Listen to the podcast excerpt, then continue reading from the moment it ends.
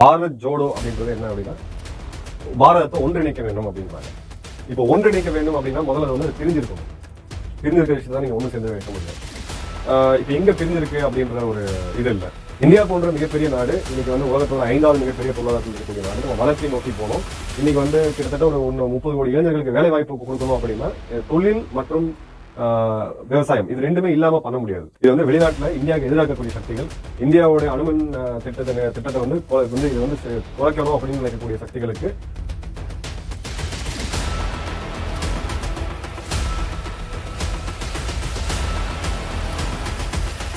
வணக்கம் ஜெயஹிந்த் மீடியா நேயர்களுக்கு என்னோட அன்பான வணக்கங்கள். இன்னைக்கு நாட்டு நடப்பில் மிகப்பெரிய ஒரு ஒரு பரவலாக பேசப்படக்கூடிய விஷயம் அப்படின்றது பாரத் ஜோடோ யாத்ரா. இதை வந்து முன்னெடுத்து நடத்தி செல்பவர் வந்து காங்கிரஸோட ராகுல் காந்தி அவர்கள். ஒரு இரண்டு மூணு மாதம் இடைவேளைக்கு பிறகு அவரோட வெளிநாட்டு சுற்றுலாலாம் முடிச்சுட்டு ஒரு புது உத்வேகத்தோடு வந்து அவர் இதை ஆரம்பிச்சிருக்காரு. கன்னியாகுமரியில் இதை தொடக்கி காஷ்மீரில் ஒரு பன்னெண்டு மாநிலங்கள் வழியாக போய் இதை வந்து நாங்கள் சேர்க்கணும் அப்படின்னு சொல்லி அவங்க போகிறாங்க யாத்திரைகள் இதுக்கு முன்னாடி பல யாத்திரைகள் நடந்திருக்கு. பல அரசியல் தலைவர்கள் கொண்டு போயிருக்காங்க. பல இடங்களில் வந்து ஒரு பெரிய மாற்றத்தை கொண்டு வந்திருக்கு. சமூக மாற்றத்தையும் கொண்டு வந்திருக்கு. அரசியல் மாற்றத்தையும் கொண்டு வந்திருக்குன்றது வரலாறு. ஸோ அதன்படி இதில் என்ன அப்படின்றது பார்ப்போம். ஒரு நீங்கள் பாலிட்டிக்ஸை உத்து கவனிக்கிறீங்க அரசியலை உத்து கவனிக்கிறீங்க அப்படின்ற போது இந்த யாத்திரையில் சில இது விஷயங்கள் நம்ம பார்க்கலாம். பாரத் ஜோடோ அப்படின்றது என்ன அப்படின்னா பாரதத்தை ஒன்றிணைக்க வேண்டும் அப்படின்றாங்க. இப்போ ஒன்றிணைக்க வேண்டும் அப்படின்னா முதல்ல வந்து அது பிரிஞ்சிருக்கணும். பிரிஞ்சிருக்கிற விஷயத்தை தான் நீங்கள் ஒன்று சேர்ந்து வைக்க முடியும். இப்போ எங்கே பிரிஞ்சிருக்கு அப்படின்ற ஒரு இது இல்லை. எதனால் பிரிஞ்சிருக்கு அப்படின்ற ஒரு இது இல்லை. மக்கள் எல்லாமே ஒன்று சேர்ந்து ஒரு கருத்துள்ள மக்கள் எல்லாருமே இன்றைக்கி வந்து ஒரு மெஜாரிட்டி அரசாங்கம் அப்படின்றது எத்தனையோ வருடம் கழித்து ஒரு முப்பது வருட இளவெளிக்கு அப்புறம் இப்போ தான் நம்ம பார்க்குறோம் ஒரு வலிமையான அரசாங்கம் இருக்குது மாநில அரசுகளுமே பார்த்தீங்கன்னா மாறி மாறி வந்துட்டு இருந்த பாக்கு போக்கு. அதாவது தமிழ்நாடு எடுத்திங்கன்னா ஏடிஎம்கே டிஎம்கேன்னு மாறி இருந்த போக்கு இல்லாமல் இன்றைக்கி ஒரு நல்ல பெர்ஃபார்ம் பண்ணக்கூடியவங்க நல்ல ஆட்சி செய்யக்கூடியவங்க மக்களோட எதிர்பார்ப்பை வந்து நிறைவேற்றக்கூடியவங்க கண்டிப்பாக அந்த ஆட்சி தொடரும் அப்படின்றத இன்றைக்கி நம்ம பார்த்துருக்கோம். இரண்டு முறை ஏடிஎம்கே இருந்ததை நம்ம பார்த்தோம். அதே மாதிரி ஒரு பெரிய ஒரு மாற்றமாக கம்யூனிஸ்ட் இரண்டாவது முறையாக கேரளாவில் ஆட்சியை பிடிச்சதை நம்ம பார்க்குறோம் ஸோ மக்களோட பார்வை அரசியல் பார்வை அப்படின்றது மாறி இருக்குது இந்த சமீபமாக யார் வந்து பர்ஃபார்ம் பண்ணுறாங்களோ அதாவது முதல்ல என்ன சொல்லுவாங்கன்னா இந்த ஆன்டி இன்கம்பன்சின்னுவாங்க சலிப்பு வந்துருச்சு அப்படின்றது. ஸோ அரசாங்கம் என்ன தான் பண்ணாலும் இன்னொன்றுக்கு இன்னொரு ஒரு கட்சிக்கு வந்து ஆட்சியை வந்து கொடுப்போமே வாய்ப்பை கொடுப்போமே அப்படின்றது மாதிரி யார் வந்து வேலை செய்கிறாங்களோ யார் வந்து அந்த வளர்ச்சியை கொண்டு வராங்களோ இப்போ இருக்கக்கூடிய இளைஞர்கள் வந்து அவங்களோட எக்ஸ்பெக்டேஷன்ஸ் வந்து ரொம்ப அதிகமாக இருக்குது அதை மேட்ச் பண்ணக்கூடியவன் வந்து தொடர்ந்து ஒரு ஆட்சியில் இருக்கிறத நம்ம பார்க்க முடியுது. உதாரணமாக நீங்கள் குஜராத் எடுங்க மத்திய பிரதேஷ் எடுங்க எத்தனையோ வருஷமாக பிஜேபி ஆட்சி தான் அங்கே இருக்குது இன்னொரு சைடு வந்து இவங்க கா ஜோடோ அப்படின்னு சொல்லும்போது வரலாற்றையும் நம்ம கொஞ்சம் பார்த்தாகணும். நாற்பத்தி ஏழில் காங்கிரஸ் முன்னெடுத்து நடத்திய அந்த இதில் இந்தியா வந்து இரண்டாக பிரிக்கப்படுது. பாகிஸ்தான் ஒரு பக்கம் இந்தியா ஒரு பக்கம் அப்படின்னு சொல்லி டூ நேஷன் தேரியை கொண்டு வந்து அதை அக்ரி பண்ணி பிரிக்கப்பட்டது. எத்தனை லட்சம் உயிர்களை நம்ம அதுக்காக காவு கொடுத்துருக்கோம் அப்படின்றது வத- ஒரு நிதர்சனமான உண்மை. அதன் பிறகு அறுபத்தி ரெண்டு சீனா கிட்ட நம்ம வந்து சில இடங்களை விட்டு கொடுக்குறோம். நம்மளால் வந்து அதை காப்பாற்ற முடியல. பிறகு வந்து பங்களாதேஷ் உருவாகி வரும்போது அங்கேயும் சில இடங்களில் வந்து நம்ம சில ஏரியாவை வந்து நம்ம விட்டு கொடுக்குறோம். நீங்கள் தமிழகத்தை சார்ந்து பேசுனீங்க அப்படின்னா கச்சத்தையும் நம்ம விட்டு கொடுத்தோம். இது எல்லாமே பிரிஞ்சு பிரிஞ்சு போயிட்டுருக்கு. இப்போ இன்றைக்கி நம்ம பார்க்கக்கூடிய இந்தியா அப்படின்றது நம்மளுடைய ஒரிஜினல் இது கிடையாது. பாரதம் அப்படின்றதுக்கான ஒரிஜினல் அர்த்தம் வந்து இது கிடையாது. நிறைய இடத்த நம்ம விட்டு கொடுத்துருக்கோம். காஷ்மீரை பாகிஸ்தான்கிட்ட ஒரு இரவு மூணில் வந்து ஒரு பகுதி நம்ம விட்டு கொடுத்துருக்கோம். இன்றைக்கி அவங்க ஆக்கிரமிப்பில் இருக்குது இப்போ அந்த ஒரு இதில் சேர்ந்து வரும்போது இது எதுக்கு ஜோடோ அப்படின்னு சொல்கிறாங்க எதுக்கு சேர்க்கணும் அப்படின்னு சொல்கிறாங்கன்றது வந்து புரியல. ரெண்டாவது இதில் பங்கெடுத்துக்கக்கூடிய ஆட்கள். கூடங்குளம் அணுமின் நிலையம். அதாவது ஒரு நாடு வளர்ச்சி அடையணும் அப்படின்னா முதல்ல இன்றியமையாத தேவை வந்து நீர் இரண்டாவது இன்றியமையாத தேவை அப்படின்றது நிலம் மூன்றாவது இன்றியமையாத தேவை அப்படின்னு பார்த்தீங்கன்னா மின்சாரம். அது இல்லாமல் எதையுமே நீங்கள் டெவலப் பண்ண முடியாது. விவசாயமே இருந்தாலும் மின்சாரம் இல்லாமல் இன்றைக்கி பண்ண முடியாதுன்றது நிதர்சனமான உண்மை. அப்போது நம்மளுடைய கனிம வளங்களான நிலக்கரியை அதிகபட்சமாக நம்ம யூஸ் பண்ணிக்கிட்டு இருந்தோம். அந்த நிலக்கரியோட இருப்பும் நம்மக்கிட்ட கம்மியாகிட்டே வருது. நிலக்கரியை இறக்குமதி பண்ணி மின் உற்பத்தி பண்ணால் எந்த அளவுக்கு வந்து நம்மளோட மின்சார கட்டணம் இருக்கும் அப்படின்றது நம்ம எல்லாருக்குமே தெரியும். அப்படி இறக்குமதி தவறும்போது போது மின் பற்றாக்குறை இருக்கும்போது தமிழ்நாடு எப்படிப்பட்ட ஒரு ஒரு ஒரு கஷ்டத்தை சம் சந்திச்சது அப்படின்றத நீங்கள் எல்லாருமே நினைவுக்கு வந்து பாருங்கள் உங்களுக்கு புரியும். அப்போது நீங்கள் வந்து அணுசக்தியை நோக்கி தான் போயாகணும். ஏன்னா அணுசக்தியை நோக்கி போகும்போது அதில் கிடைக்கக்கூடிய மின்சாரம் அப்படின்றது சீப்பாக இருக்கும். இரண்டாவது வந்து உங்கள் கனிம வளங்களை நீங்கள் அழித்து நீங்கள் வந்து ஒரு மின்சாரத்தை உருவாக்குறது கிடையாது. இந்தியா போன்ற மிகப்பெரிய நாடு இன்றைக்கி வந்து உலகத்தோட ஐந்தாவது மிகப்பெரிய பொருளாதாரத்தில் இருக்கக்கூடிய நாடு நம்ம வளர்ச்சியை நோக்கி போனோம். இன்றைக்கி வந்து கிட்டத்தட்ட ஒரு ஒன்று முப்பது கோடி இளைஞர்களுக்கு வேலை வாய்ப்பு கொடுக்கணும் அப்படின்னா தொழில் மற்றும் விவசாயம் இது ரெண்டுமே இல்லாமல் பண்ண முடியாது. ஸோ தொழில் வளர்ச்சிக்கு இண்டஸ்ட்ரீஸ்க்கு நிச்சயமாக மின்சாரம்ன்றது அடிப்படை.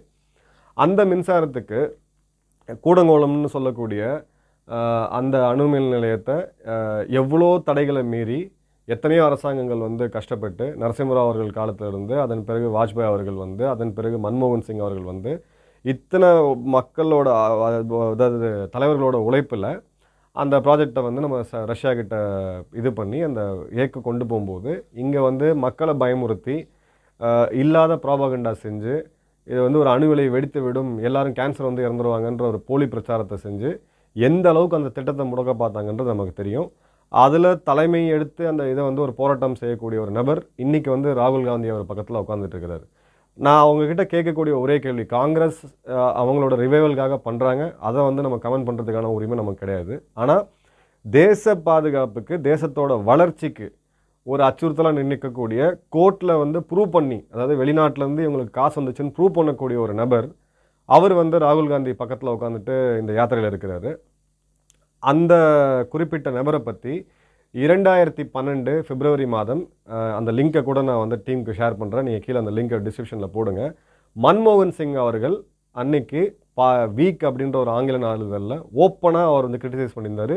இது வந்து வெளிநாட்டில் இந்தியாவுக்கு எதிராக இருக்கக்கூடிய சக்திகள் இந்தியாவோடைய அணுமின் திட்டத்தை திட்டத்தை வந்து கொலை வந்து இதை வந்து குலைக்கணும் அப்படின்னு நினைக்கக்கூடிய சக்திகளுக்கு மூலியமாக காசை பெற்றுக்கிட்டு இங்கே இருக்க சில பேர் வந்து இது நடத்துகிறாங்க இது வந்து கம்ப்ளீட்டாக நாட்டோட வளர்ச்சியை பாதிக்கும். நாட்டோட பொருளாதாரத்தையும் பாதிக்கும். உள்நாட்டுக்குள்ளே ஒரு கலவரமான சூழ்நிலையை கொண்டு வந்து மக்களை பயமுறுத்தி மக்களை திசை திருப்புற வேலை நடக்குதுன்னு சொல்லி அந்த பேட்டியை கொடுத்துருந்தார். அந்த பேட்டியில் அவர் மென்ஷன் பண்ணக்கூடிய அந்த நபர்கள் இன்னைக்கு அதே காங்கிரஸோட மிக முக்கியமான தலைவர் இன்றைக்கி வளரும் தலைவர்னு ரொம்ப வருஷமாக சொல்லிட்டு இருக்காங்க. அப்படி இருக்கக்கூடிய ராகுல் காந்தி அவர்கள் பக்கத்தில் உட்காந்துட்டு இருக்கும்போது இது என்ன மாதிரி இணைப்பு இந்தியாவை இணைக்கிறோன்றதில்ல இந்தியாவை துண்டாட நினைக்கக்கூடிய பல பேர் அந்த ஃபோட்டோகிராஃபில் நம்மளால் பார்க்க முடியுது.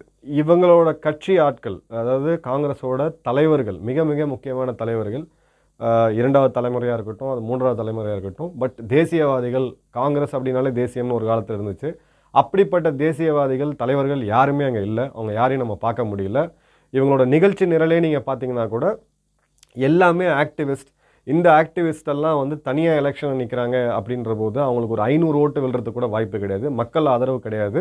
ஊடக சப்போர்ட்னால தங்களுடைய அந்த அந்த ஒரு ஒரு ஒரு எக்கோ சிஸ்டம் இவங்களுக்கு இருக்குது அதோட சப்போர்ட்னால நிற்கக்கூடிய இவங்க இன்றைக்கி வந்து இந்த பாரத் ஜோடோ யாத்திரையில் வந்து இருக்கிறாங்க அப்படின்னு பார்க்கும்போது இது காங்கிரஸை இன்னும் பெரிய ஒரு அழிவு பாதைக்கு தான் ராகுல் காந்தி கொண்டு போகிறார் அப்படின்றது நிரசமான உண்மை. இன்னைக்கு இருக்க காலகட்டங்களில் ஒரே ஒரு ஃபோட்டோ மூலிமா உங்களுடைய குட்- சுற்றி இருக்கக்கூடிய நபர்கள் யார்? அவங்க என்ன மாதிரி நீங்கள் சித்தாந்தத்தை எடுத்துகிட்டு போகிறீங்கன்றது எல்லாருமே பண்ண பார்க்க முடியுது. தெளிவாக பார்க்க முடியுது. இன்றைக்கி ஒரு தீவிர இடதுசாரி சிந்தனை உள்ள நாட்டை வந்து பிரிக்கணும்னு பார்க்கக்கூடிய தேசியம்னா அந்த வார்த்தையை கேட்டாலே எதிர்க்கக்கூடிய சில இந்த சோகால்ட் ஆக்டிவிஸ்ட் இவங்கள பக்கத்தில் வச்சுக்கிட்டு இவர் தன்னோட கட்சியை மாற்றத்தை கொண்டு வந்துடுவார் நாட்டு மக்கள் இவரை நம்பிடுவாங்கன்னா அது ஒரு நிதர்சனமான ஒரு ஒரு அறிவற்ற ஒரு திங்கிங் இது. அந்த இவங்களோ அதாவது பாரத பிரதமர் மன்மோகன் சிங் அவர்கள் அவ்வளோ பெரிய எதிர்ப்பை சந்தித்து இது வந்து இதாகும்போது அங்கே இருக்கக்கூடிய நபர் பக்கத்தில் உட்காந்து உங்களுக்கு அட்வைஸ் கொடுத்துட்ருக்கிறாரு ரெண்டாவது அன்றைக்கி மன்மோகன் சிங் அவர்கள் பேசும்போது நாராயணசாமி அவர்கள் முன்னாள் முதல்வர் பாண்டிச்சேரி முதல்வர் நாராயணசாமி அவர்கள் வந்து மத்திய அமைச்சராக இருந்தார். அவர் வந்து சொல்கிறாரு நாங்கள் பேசினது நம்ம பிரதமர் பேசினது எல்லாமே உளவுத்துறை மற்றும் பல ஏஜென்சிகளோட ரிப்போர்ட்டில் இருக்குது நாங்கள் வந்து ஒன்றும் சும்மா பேசலை அப்படின்னு சொல்கிறாங்க அப்போ அந்த திட்டத்தை எதிர்த்து ஆதரவு செ- கொடுத்து அன்றைக்கி கொண்டு வந்த அந்த காங்கிரஸ் கட்சி அதில் இருந்த ஒரு முக்கியமான எம்பி வந்து அன்றைக்கி ராகுல் காந்தி. இன்றைக்கி அதை வந்து அந்த திட்டத்தை வந்து செயல்படுத்த முடியாமல் எவ்வளோ வந்து கலவரத்தை கொண்டு வர முடியுமோ அதற்கு தூண்டுகோலாக இருந்த ஒருத்தர் கூட உட்காந்து டிஸ்கஸ் பண்ணி இந்த யாத்திரையை தொடங்குறாங்க அப்படின்னா இந்த யாத்திரையோட தோக்கமே இப்படி இருக்கும்போது இந்த யாத்திரையோட முடிவு எப்படி இருக்குன்றது தெரில இந்த பன்னெண்டு மாநிலங்களில் இவங்க பேச பார்க்கக்கூடிய இது எல்லாமே ஆக்டிவிஸ்டாக இருக்காங்க. அரசியல் கட்சிகளோ காங்கிரஸோட உண்மை தொண்டர்களோ இல்லை அப்படின்றது அது உண்மை. அவங்க யாருமே வந்து பெரிய லெவலில் அங்கே இன்வால்வ் ஆகிக்கல இந்த சிந்தனை காங்கிரஸை இன்னும் ஒரு கார்னருக்கு கொண்டு போகுமே ஒழிய இன்றைக்கி நடக்கக்கூடிய ஒரு வலிமையான எதிர்க்கட்சி அப்படின்ற ஒரு அழுத்தம் எல்லாருக்குமே இருக்குது கண்டிப்பாக ஒரு ஒரு சைடு பேலன்ஸ் பண்ணுறதுக்கு ஒரு சைடு ஒரு வலிமையான எதிர்கட்சி வேணும். அப்படிப்பட்ட நிலைமைக்கு காங்கிரஸ் வரத்துக்கான வாய்ப்பு இல்லை அப்படின்றத இவங்க நிதர்சனமாக காமிக்கிறாங்க. அவர் யார் அட்வைஸ் பண்ணுறாங்க அப்படின்னு எனக்கு தெரியல. அட்வைஸ் பண்ணுற அளவுக்கு நமக்கு பெரிய தகுதி கிடையாது. பட் நான் பார்த்த அப்சர்வேஷனை சொல்கிறேன் இதில் பங்கெடுக்கக்கூடிய அந்த பன்னெண்டு மாநிலங்கள் இருக்கக்கூடிய நபர்களை நீங்கள் வந்து நீங்கள் கூர்ந்து கவனிச்சீங்க அப்படின்னா அவங்க எல்லாருமே அது அது வந்து காங்கிரஸ் அரசாங்கமாக பிஜேபி அரசாங்கமாக ஏடிஎம்கேவா டிஎம்கேவா அதை நம்ம பார்க்க வேண்டாம். எல்லா அரசாங்கங்களுக்கு எதிராகவும் அரசாங்கம் ஒரு திட்டத்தை கொண்டு வரும்போது உங்களுக்கு இப்போ ஒரு ஒரு இடத்துல டிராஃபிக் இருக்குது முதலில் ஒரு முக்கியமான ரோட்டில் டிராஃபிக் இருக்குன்ற போது அங்கே ஃப்ளைஓவர் போடணும் அப்படின்னா நாலு கடைகளையும் நாலு வீடுகளையும் அங்கே எடுத்து தான் ஆகணும். இதுதான் இன்றைக்கி இருக்கக்கூடிய நிலமை. அந்த டிராஃபிக்கையும் இதையும் நீங்கள் அந்த வளர்ச்சியை கொண்டு வரணும் அப்படின்ற போது சில கா தியாகங்கள் வந்து செஞ்சாகணும். அதற்கு உண்டான காம்பன்சேஷனை வந்து அரசாங்கம் வந்து கடத்தலாக கொடுக்கணும். எந்த மக்களுமே வந்து ஏமாற்றப்படும் இதில் மாற்று கருத்து கிடையாது. ஆனால் இது எல்லாமே போராட்டக்களமாகவே இந்தியாவை வச்சு அரசுகள் கொண்டு வர எந்த திட்டமாக இருந்தாலும் அதற்கு எதிராக ஒரு முழு நேர போராட்ட குழுக்களை வச்சு அவங்களுக்கு வந்து தொழிலே வந்து போராட்டம் பண்ணுறது அப்படின்னா மக்களாக நீங்கள் கேட்க வேண்டிய கேள்வி அவங்களுடைய வருமானம் என்ன? நான் ஒரு தொழில் செய்கிறேன் என்னோடய வருமானம் வருது என்னோட குடும்பத்தை நான் காப்பாற்றுறேன் அது மாதிரி நீங்கள் எல்லோரும் பண்ணிகிட்ருக்கீங்க முழு நேரமாக போராட்டம் மட்டுமே அரசாங்கத்துக்கு எதிராக மட்டுமே போராடுவோம் அரசு திட்டங்களுக்கு எதிராக மட்டுமே போராடக்கூடிய அப்படி இந்த மாதிரி நபர்களை நீங்கள் ஐடென்டிஃபை பண்ணுங்கள் இவங்களை வந்து பார்த்தீங்கன்னா கேளுங்க. உங்களுடைய வருமானம் சோர்ஸ் ஆஃப் இன்கம் என்னன்றதை கேளுங்க. இந்த யாத்திரை வந்து வெற்றியா தோல்வியான்றதை விட இந்த யாத்திரையோட துவக்கத்திலே தெரியுது. இதை காங்கிரஸை வந்து இன்னும் படுபாதளத்துக்கு கொண்டு போகும் அப்படின்னு தான் நிதர்சனமான உண்மை. யாத்திரைகள் அடுத்தது வர வர என்ன நடக்குன்றதை நம்ம பார்ப்போம். நன்றி வணக்கம் ஜெயன்